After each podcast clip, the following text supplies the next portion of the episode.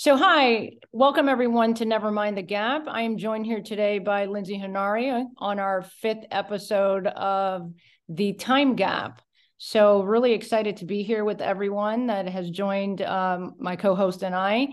And we look forward to having very rich discussions around this topic. Um, and I'll go ahead and let Lindsay take it away. Hey everyone, thanks Carmen. Um, yeah, this week on Never Mind the Gap, you know, Carmen and I were thinking about what we have so many demands on our time. Um, inevitably, things fall between the cracks, or we find ourselves running all the time. And we asked ourselves, you know, how do we get here? And you know, we not only do we deal this with this personally, but we're absolutely dealing with this uh, professionally, especially the companies, executives, and leaders that we coach and advise. And so, what are some realistic tools or frameworks uh, that we can share with you uh, to take back some control over your time? And, you know, what triggered this is we're in a tech enabled, always on economy. And as leaders, especially the leaders we coach and work with, you know, you spend your day in meetings, putting out fires, um, getting, and you end up getting the real work done after the formal work day ends and what I like to call the informal work day or work evening begins. And this is, you know, I work in finance, energy, and industrials, and, you know, Carmen works in healthcare. And I find it especially true in healthcare where you know, people's health and safety are on the line. Um, and I know it holds some parallels for all of us. So, why don't you lead us off on looking at the time gap in healthcare?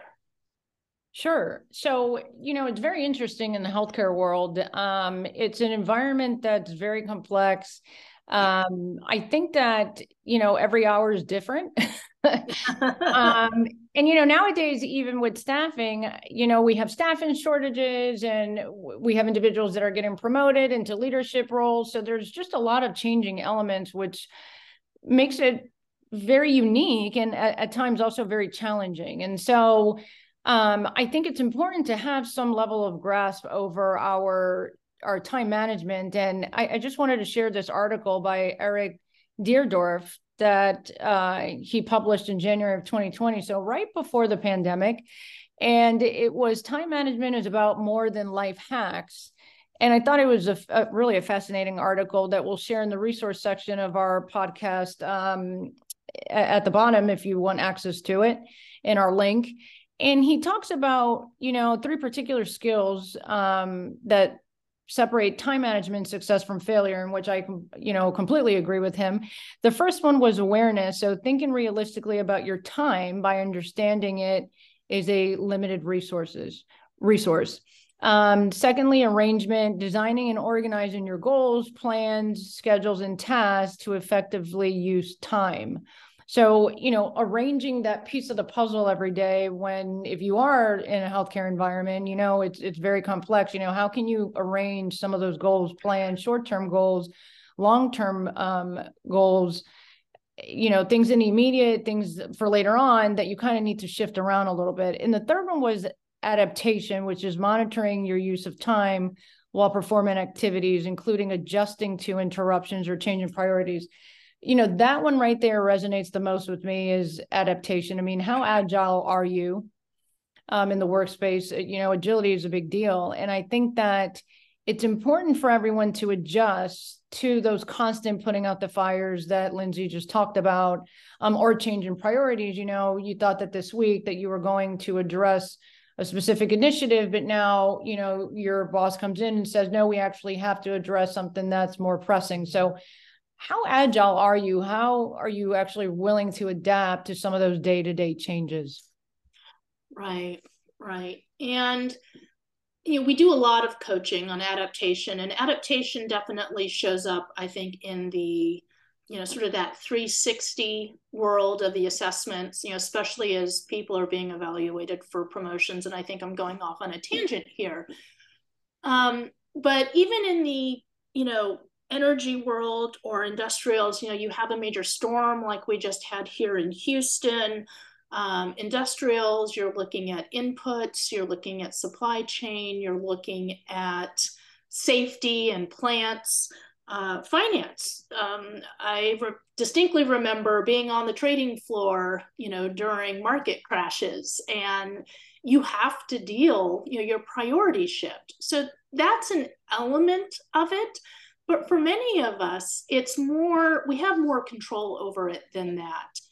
And, you know, there's a, a matrix that you and I have been talking about, and that's, you know, our time. Time is finite, but time is also very, how do we put it? It's one through 12 and 12 through mm-hmm. 24 hours.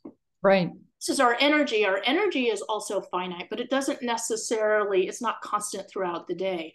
So, you know, thinking about trying to get certain things done, even in your job or outside of your job, um, where is your energy? And what are going to be the most impactful things? You know, we talked about it before, you know, what's your thousand dollar an hour work versus your ten thousand dollar an hour work? Well, you want to do your ten thousand dollar an hour work when you have the most energy. You may not have a lot of time, but when's that energy? And so you've got this time versus energy matrix, and then this effort versus impact, which I, I it's yours, and I love that. Um, and talk a little bit more about that. Yeah, I mean, so you know, like you were just saying, time is there, there's only 24 hours. and so even though we wish it was longer than that at times, and for some people, they're like, no, I really wish it was shorter. Um, that's all you get is 24 hours, and not all of it is dedicated to work, as we know. So you have to be able to utilize the amount of time that you have dedicated to the workspace in a way that's very wise. Um, and so a lot of that is, again, tapping into the the effort you know? How much effort is this going to take you? Is this going to be a short-term project or a long-term project? Is this something that you can knock out in one day versus you know actually a bigger project where you have to identify um, resources and individuals that can help you carry it through? Um, so the effort is important to the timing but also i think that the impact is even more important because you know that that's your why which i think we talked about in episode four um, our last episode was was identifying the why behind your goals. So you know the impact what is this going to do? You know is this very impactful for you on an individual level? Is this going to impact for example the entire organization or institution? Can this potentially even impact you know the entire um, population of a town? So i think it's important to see things in those buckets from the time uh, that you have, the limited amount of time that you have, um, how much energy and or effort do you need to put into this uh, short-term, long-term projects, and then how impactful is it? Because the impact then ties in really nicely to what I know you're going to um, talk about next, which is priorities and values. Um, that's a big, you know, I think overlap there between impact and you know how does that align well or not with some of the priorities and values that you have yeah, thank you for that. You know, there's a saying if everything's a priority, nothing's a priority. Obviously, patient safety, um, you know, energy reliability, some of these really big things, or a priority could be, you know, being at your child's soccer game, you know, mm-hmm. but connect those priorities to a value. Um, and th- that's a way to sort of simplify it. And, you know, I've done a lot of exploration myself, and I ask my clients this as well. You know, what are the three to five values that you have? And mine are health, relationships, uh, professional mastery, and community. And so when I find myself spinning, or if I find clients spinning, you know, where does this particular priority, what bucket does that fall into? And I think that goes into that awareness that you mentioned. Um, you know, really looking at thinking realistically about your time mm-hmm. and and being able to pr- sift the priority that way in ter- terms of your value and then arranging right oh i really have neglected you know, health or I, you know, this is really important for professional achievement or mastery. And then that adapting, right? How do you adjust? How do you shift priorities, monitor the use of your time? And I've got something that I'll share with um, that's a bit more, I would say, emotionally or intuitively driven. And you have one that is a really great self accountability tool um, that I find is more process oriented. So we're going to share both of those, but um, I'd like to, I'd like for you to tell us about the OKRs that that you so skillfully use? you know, the OKRs is is very interesting because, and I'm laughing because it was actually handed to me in one of my leadership positions um, several many years, many many years ago.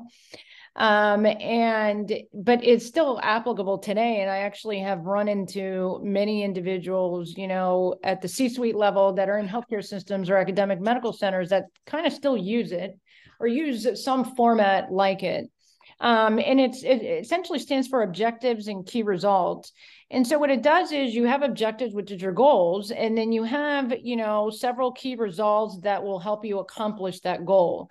But in order to um, identify some of those key results, um, for example, you want to get buy-in from the medical staff members from the entire hospital. Well, you need to come up with initiatives to do that. And those initiatives are also known in the coaching world as action plans. So what you do is you just identify several action plans towards those key results and you plug in, you know, a live tracking of where you think you are in the progress um, of that objective and goal. And it just gives you this live um, progress tracking of, of you know, up to this point, how much work have you done towards that goal? Um, what action plans are you still missing? What are some of the action plans that you have completed? So I love it because it's a very um, it's a very neat tool that really does provide the self accountability piece. So you're not just kind of daydreaming every day and saying, "Oh, I really would love to implement this tool into the office space, but I just haven't had time," or you know, I haven't identified the right resources. Uh, well, that's what the OKR is. It actually allows you to identify those resources and it holds you accountable to the timing in terms of your percentage progress. Are you halfway through? Are you, you know, three quarters through? And so you're able to just have a visual of where you are. You know, why I love the OKRs at the end of the day, really, and this is my own personal opinion, is because it allows you to feel comfortable deciding, no, I'm not going to work um, after work hours. Uh, my commitment to the organization is, you know, from seven to five, and I've made that commitment. And so the afternoons and the evenings, you know, belong to me. Um, it allows you to not work during the weekends because you know that you're caught up. Your OKRs, you know, that visual lets you see that you're caught up with all of the tasks and responsibilities that you actually had during the week. So it provides that work life balance. Yeah. And I actually have one. I work with one. Um, I keep a copy of it and I look at it all the time and it it takes away that guilt. And I think in one of our previous episodes you brought that up, you know, feeling guilty. Oh. right? That everyone struggles with. You feel so guilty because you think that you in fact have not completed nearly as half or you have not started you know that project or or that specific um, initiative that you wanted. And in fact the okrs will tell you as your little accountability partner um, no you really have. And so you can take the weekend off. Wow. I love okr as validation it's it's actually pretty neat. And you know i i have clients that i have introduced it to and they they really do love it. There's been a couple that that um that say you know they're just caught up in the entering in the data on the excel and and so they feel like that's a task in itself. But if you don't look at it like that and you really do look at it as an accountability partner sort of tool i think it's wonderful. But I know you have something different that you would love to share with our audience, which I really also love. And I think it's more simplistic. And I'm laughing because when you say, oh, it's such a chore to enter the tasks in the OKR, that is me. I right. so many different task management and productivity management systems, and they don't just they just don't stick with me. Right. Um, so I realize now it's either bright shiny toy uh, syndrome. Oh, this will change everything. And the reality is, my mind and my my how my mind works just doesn't do that. Mm-hmm. Whereas what I use is what I what I like to call a control scale. I need a better, sexier word for it. but you know, where is this demand coming from? So there's certain things you have to do. I have to feed and pick up my child from school. I have to pay my taxes. I have to put this proposal together for this client if I want to stay in business as an executive coach and consultant. Um, but then there are other words. I need to. I need to walk the dog more. I want to run a 5K, or gosh, I really should, you know, send out a mass email to do some marketing. Those are all internal.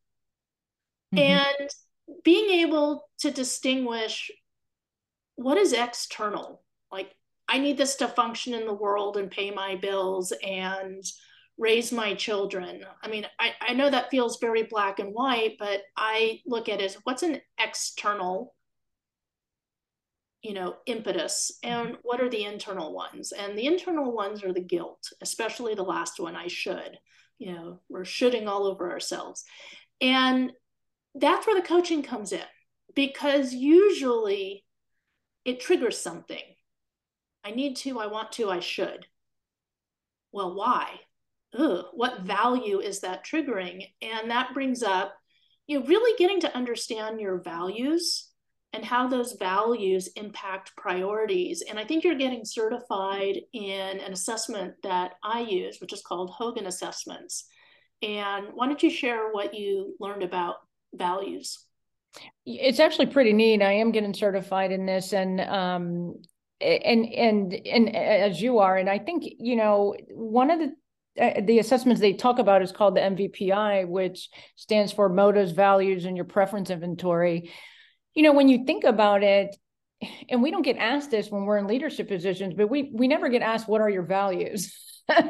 And a lot of times we subtly know what our values are but it's not at the forefront. I mean, it's not, you know, consciously we know this is what it is, and this is from the standpoint that I operate from.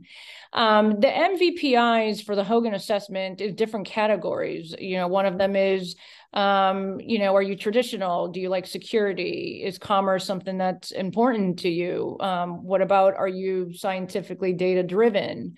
um, what about the aesthetics of a, of some service or product you know do you like functionality over uh, what it looks like, the quality, the image.